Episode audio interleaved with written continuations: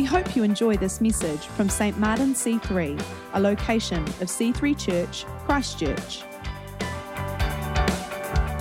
This morning, we are continuing our series called Resilient. In this series, we're looking at the wisdom and resources God, brings to help us get through the difficult times that we face.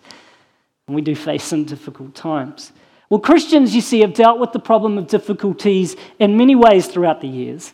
And one of them is to embrace something known as prosperity theology. Prosperity theology says that God will make good things happen to you all the time if you just have enough faith. And I can see where those people might be coming from. We serve the great king of the universe, right? Yeah, that's God.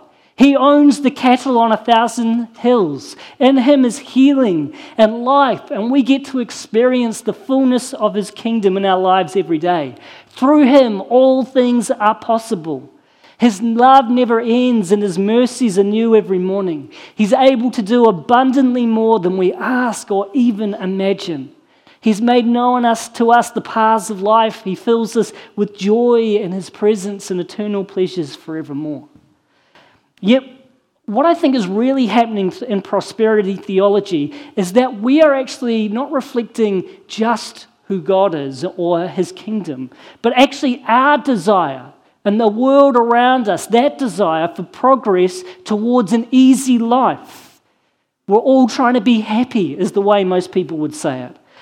One we're looking for where science has cured sickness, where technology has taken away the need for hard labor, a world where we can go to a cafe, we'll sit in 21 degree temperature all year round, sip on our latte while we watch the world pass us by.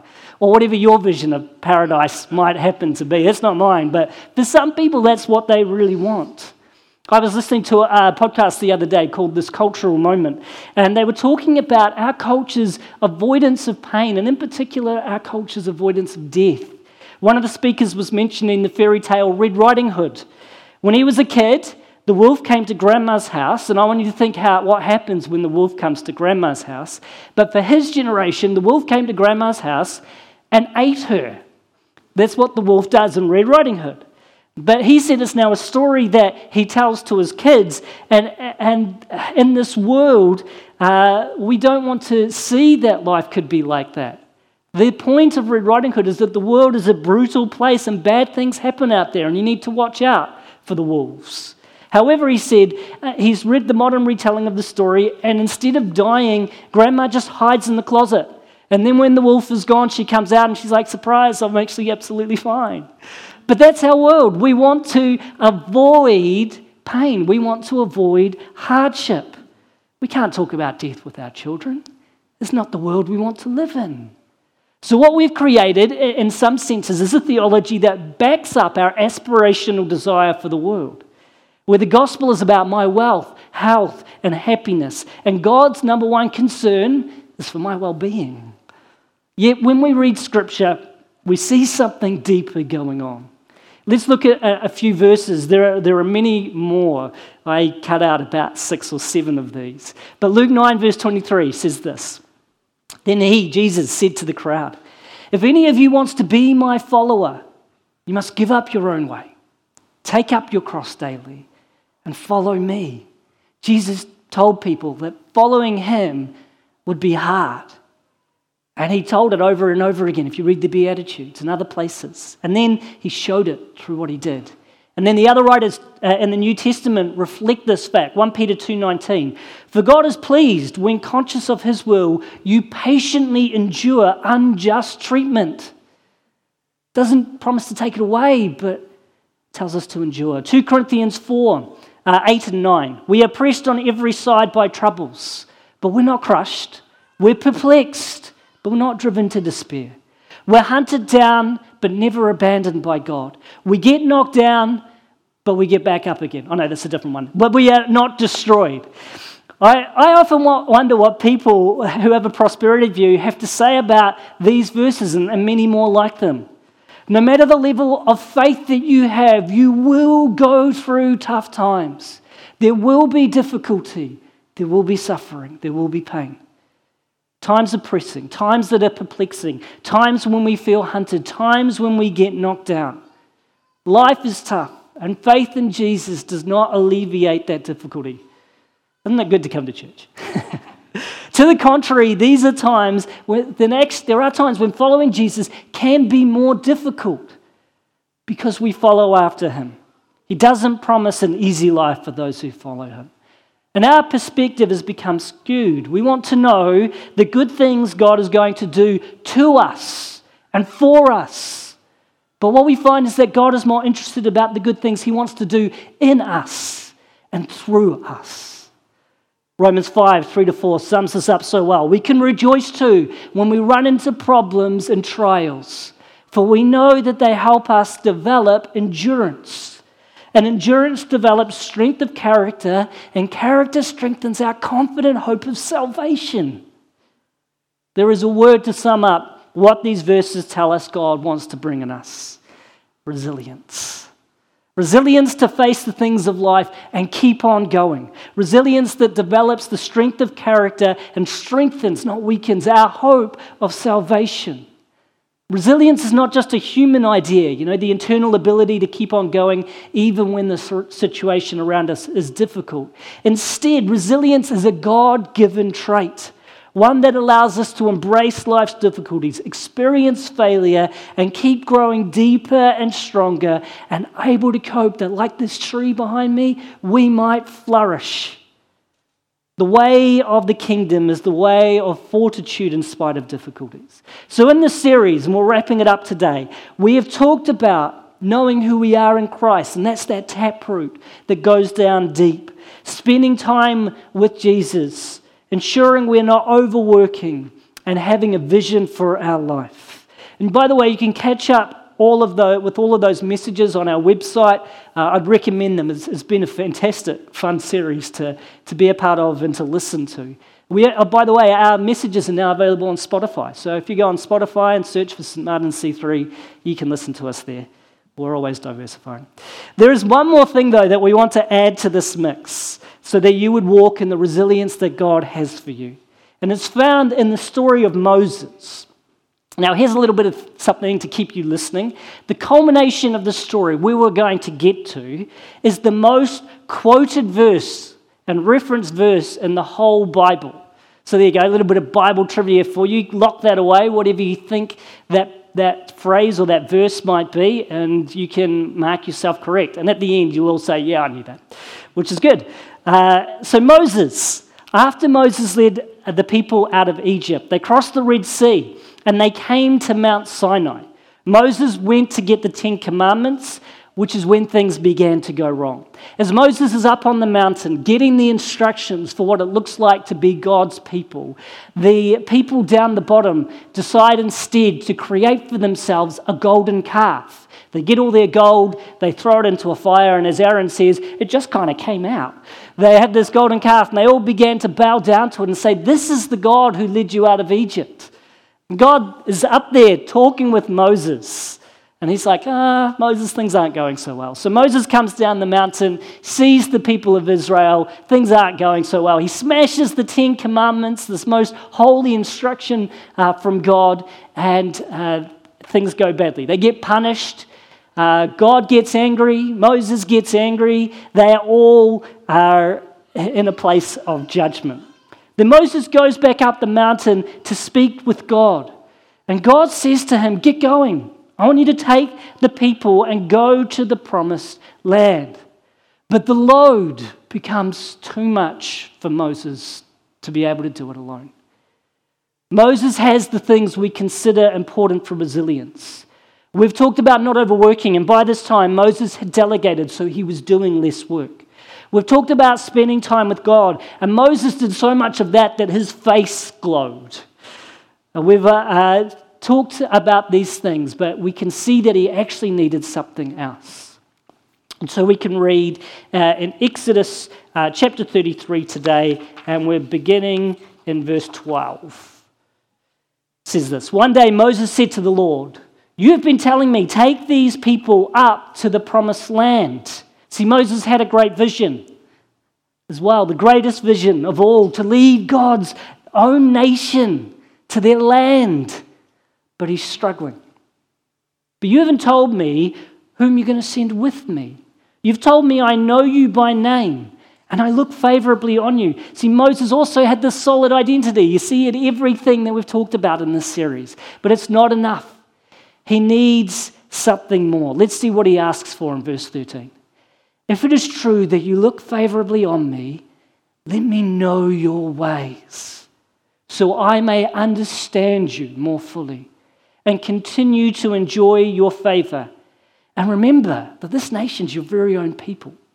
The first thing Moses asks for is to know God more. He says, Let me understand your ways so I may understand you more fully. Let me know your ways. He wants God to reveal himself so that he knows who he's serving. He can represent him well and know how to approach God. We too need to experience a revelation of God to sustain us through our worst difficulties. Your understanding of God will determine your response to Him. If you think God is like a, a strict school teacher looking for one error so that he can berate you, uh, then your experience of his presence will be very different from the person who says God is a loving heavenly Father. So God responds in verse 14 The Lord replied, I will personally go with you, Moses, and I will give you rest. Everything will be fine for you. Then Moses said, If, if you don't personally go with us, don't make us leave this place. Can't do this if you're not there with us. The Lord replied to Moses, I will indeed do what you've asked, for I look favorably on you, and I know you by name. In this moment of intercession, everything changes for the people. God Himself promises to go with the people. Knowing that God is going with you makes all the difference. I want you to imagine that you're walking down a dark alley at night. And in the distance, you see uh, some silhouettes of some big, burly people walking towards you. Now, you're going to probably have a level of discomfort and maybe even fear if that happens. But then I want you to imagine that, that you've got a couple of other people beside you. And these aren't just any people. This is like Joseph Parker and David Nyika. You know, imagine, you know, you've got these boxers who are right beside you. And as you're walking towards these others down the alleyway, what's the difference going to be in your level of fear? If you know that they're with you and they've got your back, you're going to feel a whole lot more confident in that moment, in that situation. Moses uh, had everything we say we need for resilience. However, his task was as difficult as they come. He had to lead a people who didn't want to be led through a desert to a land that was dangerous and foreboding. It was a, a difficult task. So he says, God, I need these two things. And these two things make a huge difference to our resilience.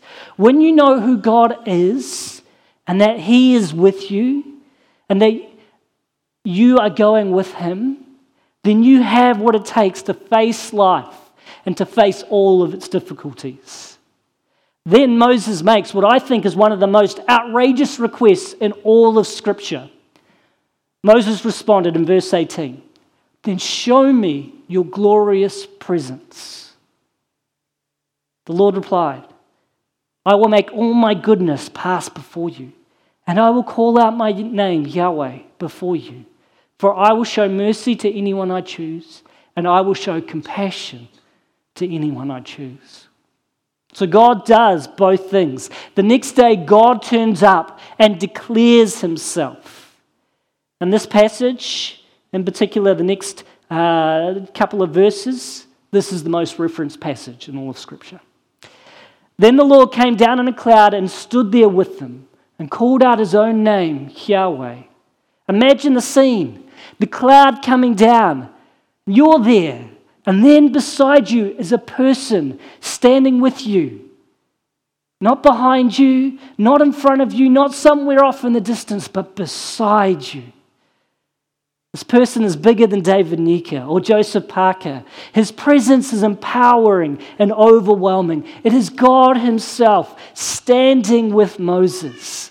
What do you think you could accomplish if you knew God was standing right beside you? What room could you not walk into? What situation would be too much for you? There'd be no situation that you couldn't face if you knew walking right beside you was Almighty God, right? We need to know the power of Him walking with us. God longs to be with His people. We read through the Old Testament about individuals God was with. He was with Abraham, He was with Jacob, He's, He was with Joseph. He was with Gideon and Joshua, with Samuel, with David, and then in the New Testament, the angel said, Mary, God is with you. For each of these people, the knowledge of God's presence helps sustain them through the difficulties they face. And the awesome news for us, the awesome truth of the gospel, is that we know that God is with us moment by moment, hour by hour, by his Holy Spirit. Jesus said, I'm going to send you a helper, and that'll be my spirit. And we know that every moment God is with us. Do you walk into a room and think, you know, right now, God is here? He is with me in this moment? When a situation feels too scary, when it feels too much, do you begin to draw on what the Holy Spirit uh, is doing inside of you and draw on His presence? Because He is with you. What difference does that make? God was with Moses, God is with us. However, God doesn't stop there. God reveals himself by calling out his moral character and his heart for his people. And he says this in verse 6, and this is what everyone quotes The Lord passed in front of Moses, calling out, Yahweh, Yahweh, the Lord, the Lord, the God of compassion and mercy. I am slow to anger and filled with unfailing love, loyal love and faithfulness. I lavish love to a thousand generations. I forgive iniquity, rebellion, and sin, but I do not excuse the guilty. I lay the sins of the parents upon their children and grandchildren. The entire family is affected, even children in the third and fourth generations. And this week, in our devotions, we look into this statement of the character of God. And that was a blast to research, but it's actually more than just fun to look at and understand. When we understand the character of God, when we know who God is, and that He's with us in our moments, boy, it makes a difference. It makes a massive, massive difference. When you know that there's not just a God that stands by, beside you, but who that God is, then you can face the difficulty of life head on. And uh, this week, and this weekend in particular, uh, I've had to walk into a couple of painful situations. And this, this is more than just theory. because as I did, I was going, God, you are compassionate and gracious, slow to anger. You're full of faithful love, loyal love, and faithfulness. God, can you be that right now? And Lord, can you help me bring that right now? And I, I tell you what, it makes a difference. It makes a massive difference when you're not going and going, oh, how good am I going to be? Am I going to be able to say the right things in this situation? Am I going to be able to even pray the right prayers? But when you walk in and you say, God, I just want to represent your character and your nature, and I want to experience that for myself first, changes things man, it makes a difference. Really, really does. So, how does Moses respond? Maybe it's how we should respond to. Verse 8 Moses immediately threw himself down to the ground and worshipped. He knew what was going on. This is awesome, this moment humility and worship, he falls down. He submits to the one who is greater than he is. He spends 40 days on the mountain with God, and he's sustained by being so sustained by being in the presence of God that he doesn't need to even eat or drink. When his, he comes down, his face glows. The glory which God had shared with him, Moses now carries with him. And the people, the people, they stand back and they go, Okay, Moses, you just tell us what to do and we'll do it We'll be able to do things now and move forward. And Moses did not succeed at everything. He had massive failures too, but he did have the strength and the resilience to lead the people in good times and bad times for 40 more years. We need to know the presence of God and who it is that goes with us. And I want us to apply this this morning in a particular way.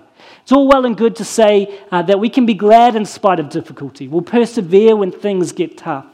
But uh, this, this world throws so much at us that sometimes there are things that, that bubble up inside of us. They're called emotions, they're called feelings. And even though we might know this is true, how do we actually uh, see this become part of the very core of our life, even when our emotions come up? Now, as a left brain dominant male, I would quite like it if emotions didn't exist. You know, I used to joke that I only have three emotions happy, kind of sad, and hungry. That, that was it. I used to be at Spock level with my emotions. You know, that's not logical, Captain. Uh, it's just about the logic, it's not really about the emotions at all. And some people practice Christianity that way. There's kind of this suck it up approach. I will suck up all those bad feelings and pretend that they don't exist. And I remember talking to someone once who was struggling with life. And one of the things they found most difficult was the negative feelings that they couldn't get away from. And they felt that they were not being a good Christian. See, they were convinced that because the fruit of the Spirit was love and joy, peace, patience, kindness, goodness, gentleness, faithfulness, and self control, that they were being thoroughly unchristian by not being joyful all the time. Yet, painful emotions, we need to hear this today, they're not ungodly. Feeling things is not ungodly, they are human. And even Jesus experienced them. If you go through the Gospels and look at Jesus and how he felt all the things we as humans feel, he wept tears, he experienced joy, he had disgust, anger, compassion, frustration, sadness, hunger, like me, amazement, love for a friend, deep anxiety, tiredness, feeling forsaken. Just because we know and walk in the character of God and that He is with us doesn't mean we should deny our emotions. So then, if stoically sucking it up doesn't work, what about its opposite? Liberally experiencing and letting out our emotions. See, the highest good of our culture, as we've discussed, is having good feelings. It's feeling good, right? It's feeling happy and good. And given this, the next step of our culture uh, takes is to express ourselves at pretty much all cost. That's why we talk about getting something off our chest, letting off steam, not just being honest. And we hurt people and we don't feel much better. And that's ultimately what actually happened with Moses. Later on in the story, God asked him to speak to the rock to have water come out. Moses instead strikes the rock and is forbidden from entering the promised land.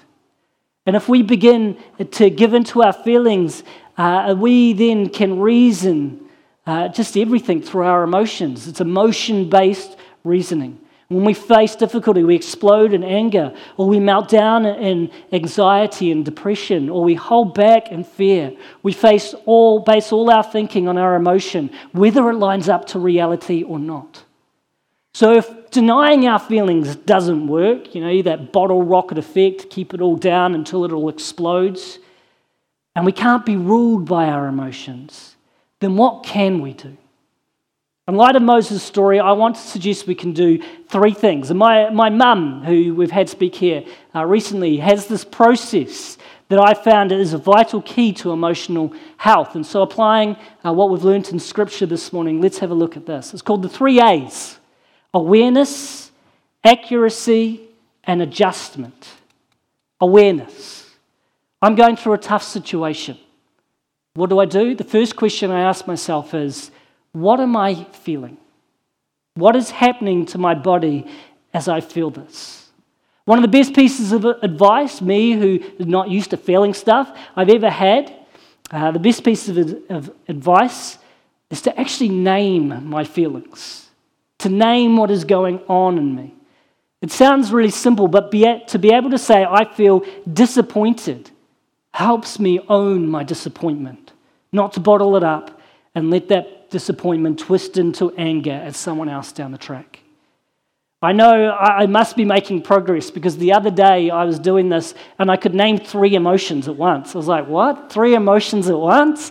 This is pro- who, who can name multiple emotions at the same time? Anybody else? Or is that just me? Yeah. A few people. Yeah, you get, get to this point where, yeah, I'm feeling, I'm actually feeling kind of disappointed and I'm feeling hopeful and I'm feeling sad and a little bit angry. And it's all happening at once. And being able to recognize that's what's actually going on for you can be a helpful first step.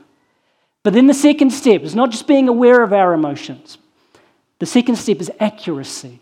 First, what am I feeling? And maybe what is happening in my body as I feel this can be part of that. But then the second is accuracy. Do my feelings make sense of this situation? If I was to look at the situation uh, logically, or someone else was to look at it from the outside, does what I'm feeling actually line up? Often our feelings can become ex- exaggerated, distorted, or even minimized. Uh, I have a chart with one of my daughters where, when she gets particularly upset about something, she writes it down. And she uh, then takes a while after the situation has happened to write a number between 1 and 10. And 1 is, this wasn't very bad at all. And 10 is, this is as bad as mum and dad were to die. And every time when she's kind of kicked off and it's been, oh, it's, this is just unbearable, unbelievable, I go, okay, write that down on the list, we'll come back to it later. And so far, she's not had anything above a 5. And these things which just seemed insurmountable, really, really difficult. And they can range from everything uh, from uh, having surgery to have a tooth out, all the way down to uh, having the wrong spread on her toast. The reaction was about the same uh, to begin with, but then she was able to go, actually, my emotions aren't telling me the truth. They're not making sense of my situation. But then I think, in light of Moses' story, this is more than just uh, counseling psychology. We need to take into account the situation, but we need to take into account that we have a God who is compassionate and gracious, slow to anger, abounding in love, and faithful, and that He's with us. So I would ask if you're in a situation, you're aware of what's going on inside of you. And then as you evaluate, is it accurate? Are you taking into account that the God who is all these things, is with you in this moment. How does that change your perception of the situation? Often, what we see is only part of the story. We think we're having to hold the world. But if we could see that God is actually holding us up and our hands up, then we would have a completely different perspective. Knowing that God is beside me and knowing that He is with me will change the way that I view a situation and the way that I respond. And after we're aware and after we've evaluated the accuracy, then there must come an adjustment. How must my feelings change knowing the reality of the situation? How must my feelings change knowing that God is with me? We have the ability to control our emotions. When we change our perception, change our thinking, and change our language, then our emotions will change, as will our choices and our actions. This is the process called renewing our mind. It's a powerful process awareness, accuracy, and adjustment. One example of this in my own life uh, was when I faced a particularly difficult situation. Uh, I may have mentioned part of this story before, but just after I got married, uh, my wife and I moved to England uh, about three weeks after we got married to a place called Middlesbrough to work with young people in a church there. The first year we arrived, that city was judged to be the worst city in the UK. We worked in a housing estate called Thorntree. I mean, who would name a place Thorntree? I mean, it's not a very nice name, nor was it a very nice place. It was one of the lowest socio-economic areas in, uh, in Middlesbrough and the worst city of England. And I talked to the teachers at the primary school, and they uh, were too scared to drive down the street at night. Uh, the church property was padlocked and surrounded by high spiked walls. When we first arrived, we had nothing. And we relied upon the generosity, uh, generosity of some amazing people to even allow us to have a place to live there. We battled sickness. Joanna ended up in hospital for a little bit, and we were half a world away from our family. The work was hard. A number of people didn't trust us because we were outsiders, and we found it really hard to build something. We had one particularly bad youth camp that was just out of control with bad behavior. The people who drove the young people to the youth camp refused to drive back to drive them home again because their behavior was so bad. They were trashing the venue. At one point, they smashed this bottle. And I walked into the room after this bottle had been smashed, and they're just kind of kicking glass around at each other. And I said, Guys, who smashed it? Oh, he smashed it. Okay, you're going to have to clean it up. I'm going to go get a broom, going to come back, and uh, you're going to clean it up. I came back and they were gone. And I said, Where'd they go? And I was told, Well, the other youth leader told them, No, you, you guys don't need to worry about that. Just go outside and play. So, amongst all the difficulties, I also had difficulties with other leaders. I did an entire term of, of youth ministry with four leaders, and uh, the maximum number of leaders I had on any given night was two, and they never uh, they would tell me very last minute, 6.30, I'm not coming tonight. Whole term. It was just hard, hard work. One time, uh, a young person ran after my vehicle, swearing at me and shouting that the youth ministry would never succeed. Another time, uh, a young person wrote on the ice of my car, go back to New Zealand. It was tough. It was tough. And I remember one night feeling particularly low. Uh, I didn't, probably didn't even understand my feelings because, you know, only three of them. Like, what are these feeling things? And I remember spending some time in prayer, just bringing this all to God. I just said, God, do you even want me here? Do you want me to be here? His reply was very calm and clear. No words, but just a thought that came steadily to my mind. I want you here. I'm with you. Keep going. And that was all I needed. That was all I needed. And over the next year, the situation didn't get any easier, but my ability to cope did, got better. And the fruit that we saw, we saw young people become Christians, we saw young people baptized. God did some good things in me and through me during that time. Resilience came as I was aware of my feelings, brought them to God asked for his presence and his character to come influence my situation and allow him to adjust my perspective because of it. God can do the same for you in your situation. Thanks for listening to this week's message. To learn more about our church, visit c3chch.org.